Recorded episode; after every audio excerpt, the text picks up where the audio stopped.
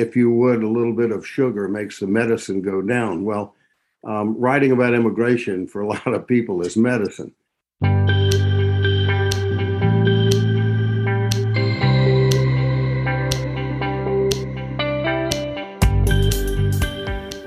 Hello, hello, and welcome to In the Rising podcast. My name is Bettina Brown, and I'm your host. And this is really the platform I like to talk about rising up to your best self, living a life that's in alignment with hopes, dreams, goals, awareness. And with that, walking away or turning your back from things that are negative and pull us down. And sometimes we need to face things that are negative or pull us down, either personally or as a society, in order to rise up. We have to look at those things in the eye and be in a place where we may be a little bit uncomfortable. And this episode may very well be uncomfortable, not because I'm I'm interviewing a fantastic author, E.C. Hanes, but because of the topic of his latest book, which talks about immigration and drug trafficking and sex trafficking, and also the realization that we may not know a whole story.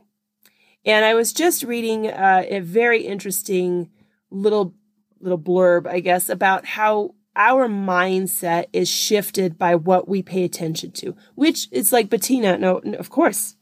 But do we always pay attention to two sides of a story, or are we just so excited about one side we only see that? Could we maybe expand and open our point of view if we at least let down the guard to hear other points of view. That is really, I believe, the rising up of a person that you can be open, even if you feel very strongly about something, but you can open up because that is expansion, that is growth, and that builds a better life.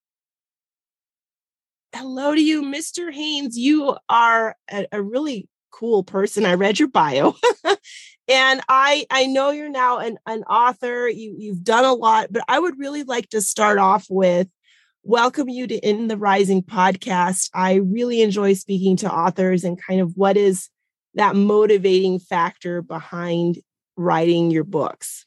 Right. and when i first started your one of your first lines of your bio is that you have a bachelor's in economics from duke and so I really wondered how did you go from that to um, writing books, or was that always a passion for you? Well, I think uh, reading has probably, with every writer that I know and friends, uh, had better be a passion. And you can see behind me, I'm sitting in my library, and I have collected books, uh, read, you know, since I was in, well, since I was born. And my parents, both of my parents were big readers, and uh, um, my father collected books, was a, a, joint, you know, literary major, and went in, into business uh, as I did. Um, but nonetheless, you never, if you are a reader and you are curious, um, and you are a, a player in life, uh, then I don't know, writing just came to me I guess, naturally. Um, you know, it used to be you actually wrote letters to people and had thoughts passed along. And so uh, a lot of the background of people is sort of lost, unfortunately. But um, letter writing um, uh, is like writing a small essay sometimes. And so um, I think I was always acclimated to that and and you're right a lot of people who write just have a love of books and a love of reading and then that transitions into writing. You are now um, you just have a new book that came out as of our talking um, two days ago. Describe the book for us please. The book is is titled the bus to beulah. Um, i actually i read an article in BuzzFeed uh, about an, uh, an individual and a business that was bringing um, migrant uh, immigrant workers into North Carolina um, and getting paid for getting the visas. Um, North Carolina, some estimates put it at around 220,000 people every year to come in uh, in the agricultural sector alone, uh, and another enormous number in hospitality. Well, and this guy eventually was indicted on lots of felonies and stuff. wasn't a wasn't a nice man. Um, but I was curious about this sort of underlying society and an underlying culture that exists in this state. Um, if you're talking about, uh, you know, 250 or 300,000 people living here for, you know, anywhere from four to six to 10 months, um, you have uh, people who are virtually uh, essential for the industry and agriculture in this in this state, and yet are sort of disparaged and and criticized by an awful lot of people who don't realize that the food that they're eating is coming from people who are coming across the borders because Americans won't do this work. Yeah. Yeah, yeah. And and I when you start when I started off your book, you know, I live in the southwest. So this is also a very huge topic in mm-hmm. my local state. Um, and as a as a reader, I did some research. I did not know or think about immigration with North Carolina. I'm just in the Southwest, and it's I kind of felt like right. that's where the majority of it was. But you also talked about different work visas. Tell us about how you were curious about that and how you incorporated that into your book.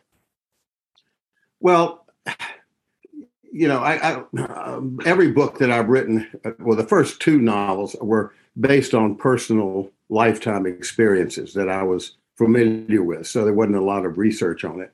Nonetheless, they all dealt with what I thought were some underlying interesting issues. Um, I'm a fiction writer, so I want to tell uh, stories. Um, if you would, a little bit of sugar makes the medicine go down. Well, um, writing about immigration for a lot of people is medicine. So if you put that story in the context of an exciting uh, um, story um, with a protagonist that hopefully you care about and follow, and good and bad people and so forth, and you're learning, but at the same time, you're being pulled through all of this information um, on a good ride. Mm-hmm. So you know you can can look at a lot of great books um, and realize that the people and the characters in the book taught you a lot about an issue that was important to the author. Uh, the Grapes of Wrath and Steinbeck told a lot about America at a point in time, but it did so um, with some interesting people. It was yes. a good ride. Yes. How do you feel your own views or opinions change through your research? In this issue? Yes. I, I, I like a lot of people, I knew very little um, about the sheer numbers mm-hmm. um, and about the importance of this enormous uh, group of people. And then when you read in the paper um, all of the uh, critical and and just quite frankly ignorance on you know an invasion in our country. Well, um, I got a book. of one of my interviewees, a wonderful woman who is runs a group called uh, uh, Student Action with Farm Workers, wrote a book, um, edited a book with a lot of participants uh, called "The Human Cost of Food," um, mm-hmm. and it just points out that um, this country lives on the sweat of people who are coming here to work, and then we say somehow that these are terrible people taking our jobs and stuff, which is a, a complete lie. And I didn't realize the scale. You know, mm. I guess two and a half to three million people in this field necessary to harvest and plant and package and wash and so forth, all, all the produce that we eat. Absolutely. And and i think there's also a human cost of labor period perhaps now in our post pandemic with help wanted being everywhere. Um, and a lot of jobs being left empty that we're not used to being left empty and realizing um, maybe our own prejudices and biases that we are not aware of that are part of us, but we're not right. aware of them. There are stories. Well, Americans, by and large, won't do this work. Mm-hmm. I mean, I've I've got numerous. I looked and have numerous uh, studies of you know because the law, the 1986, um, uh, you know, uh, Immigration Reform Act uh, makes it illegal to hire undocumented workers, but it puts in visas.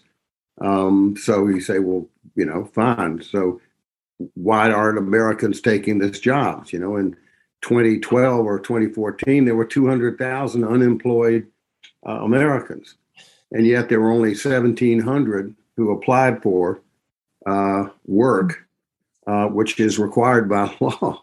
That this job, these jobs have to be offered to Americans 1st mm-hmm. You know, 168 showed up the first day, and at the end of the year, there were seven who had finished the season.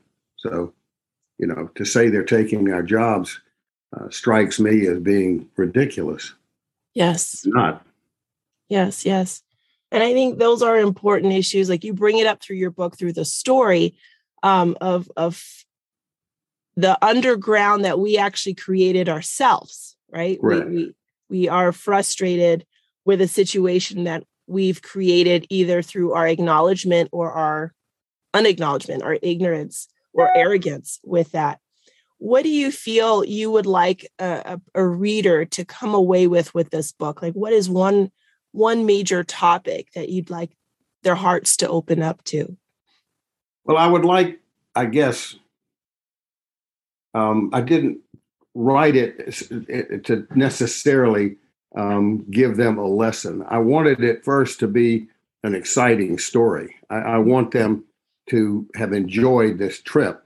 And at the end of it, um, to say, I never really knew um, that this whole society and that this existed in the country, that we, American citizens, you know, who are also all immigrants, are no different than these people. They're here to earn a living to support their family, period. You know, now I bring in some people who are pretty nasty. So yeah. we have a human trafficking and prostitution and drugs and uh, everything to make it, uh, you know, to make it a more exciting and more interesting story because there are, you know, there are negative and downsides to any story. And certainly uh, when you're dealing in, in people that are desperate, um, there are people who are going to take advantage of them and you talk about that in your story uh, where the main character becomes involved with something accidentally um, but with human trafficking and sex trafficking you know we know it's a big deal we a lot of times think it's in other countries but the, you really harp on the not harp i guess but bring to light the vulnerability of many people who are here either to a person that brought them here or even the country that they're working for. Can That's you expand right. on that? Well, the I, I, got into a lot of um, reading on the uh, uh, cartels in Mexico, particularly, uh, which are a sort of a competitive group of businesses. As I said, the only difference between those and some of the enormous monopolies in in uh, in Mexican companies is that the guys who run these operations didn't go to Harvard Business School. They are a brutal, you know, murderous group of people. And sex trafficking, you know, human trafficking, um, and uh, and drugs and related are all parts of their businesses. So a lot of the people who are coming here are either escaping from them or being sent by them um, to pay off some debts that maybe their families owe, you know, mm-hmm. some of the girls. So my protagonist in this, uh, Maria, uh, accidentally overhears um, two women who are on the bus with her um, arguing and talking about prostitution, and they kidnap her because they don't want her to uh, inform on what they've got, and it becomes then a race to uh, find her mm-hmm. before she disappears forever. Right, right. and and it does keep you like from from the from the beginning interested it, it definitely it definitely does hopeful share with with the readers you know uh, where they can find you where they can learn more about your your current book but other novels that you've written. Uh, well my website is echanes h-a-n-e-s dot com. Um, and i've got you know uh, my all my works on there plus books that i've written contributed to uh, essays and, and that kind of thing. So it's it's basically on my website Perfect. And I will have that posted as well. And final question What are you, what is still on the rise for EC Hanes? What is on your horizon? Um, well, I hope a lot of years. I mean, you know, at some point you get to a place and you say, well, you know, wow, uh, what happened to old Bill? And, you know, old Bill is no longer with us. So, uh, you know, but for me, I probably have a couple of more books in me and some essays and uh, you know a few short stories and so forth plus enjoying my grandchildren and my children and uh, you know um, some boards and stuff that i'm on uh, you know uh, i do a lot of community work and always have. I was very involved in the arts on a local state and national basis and that was really the basis for Billy Bowater, which was my first book. Mm-hmm. Um, and, uh, you know, I'll just stay involved, stay active.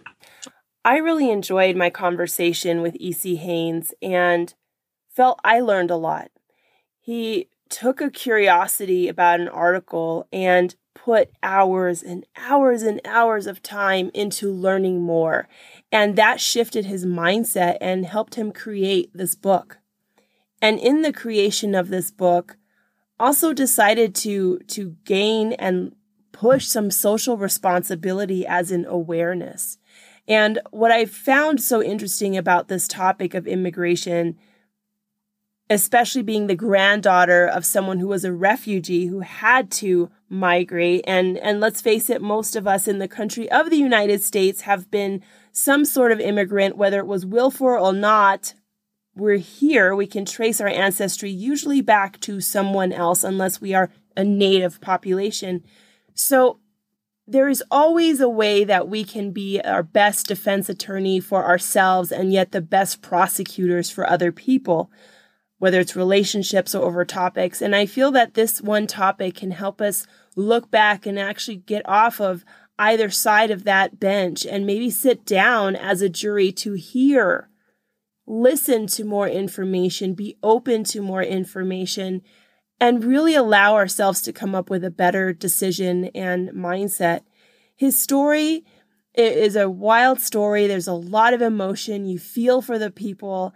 And I really loved how E.C. Hanes said, you know, we have added some some characters in here that are not so nice and and you know what we don't need to import people who are not so nice we have them we have plenty of americans who are not so nice as you know we've seen with our our shootings again and again and again and again so at the end of the day this is a topic i think that will help us rise up to be better individuals and therefore rise up to be a better nation the nation that we all underneath i think want to be and the neighbors we want to be, the people we want to be. So, if you found this topic of interest, I totally, totally, totally ask you to share it with other people. Leave this episode a five star review because the more hands and ears we put it in, the greater help it may very well be. If you have anything to say about my topic today, go ahead and email me at bettina at intherising.com. I look forward to hearing from you. And until next time, let's keep building one another up.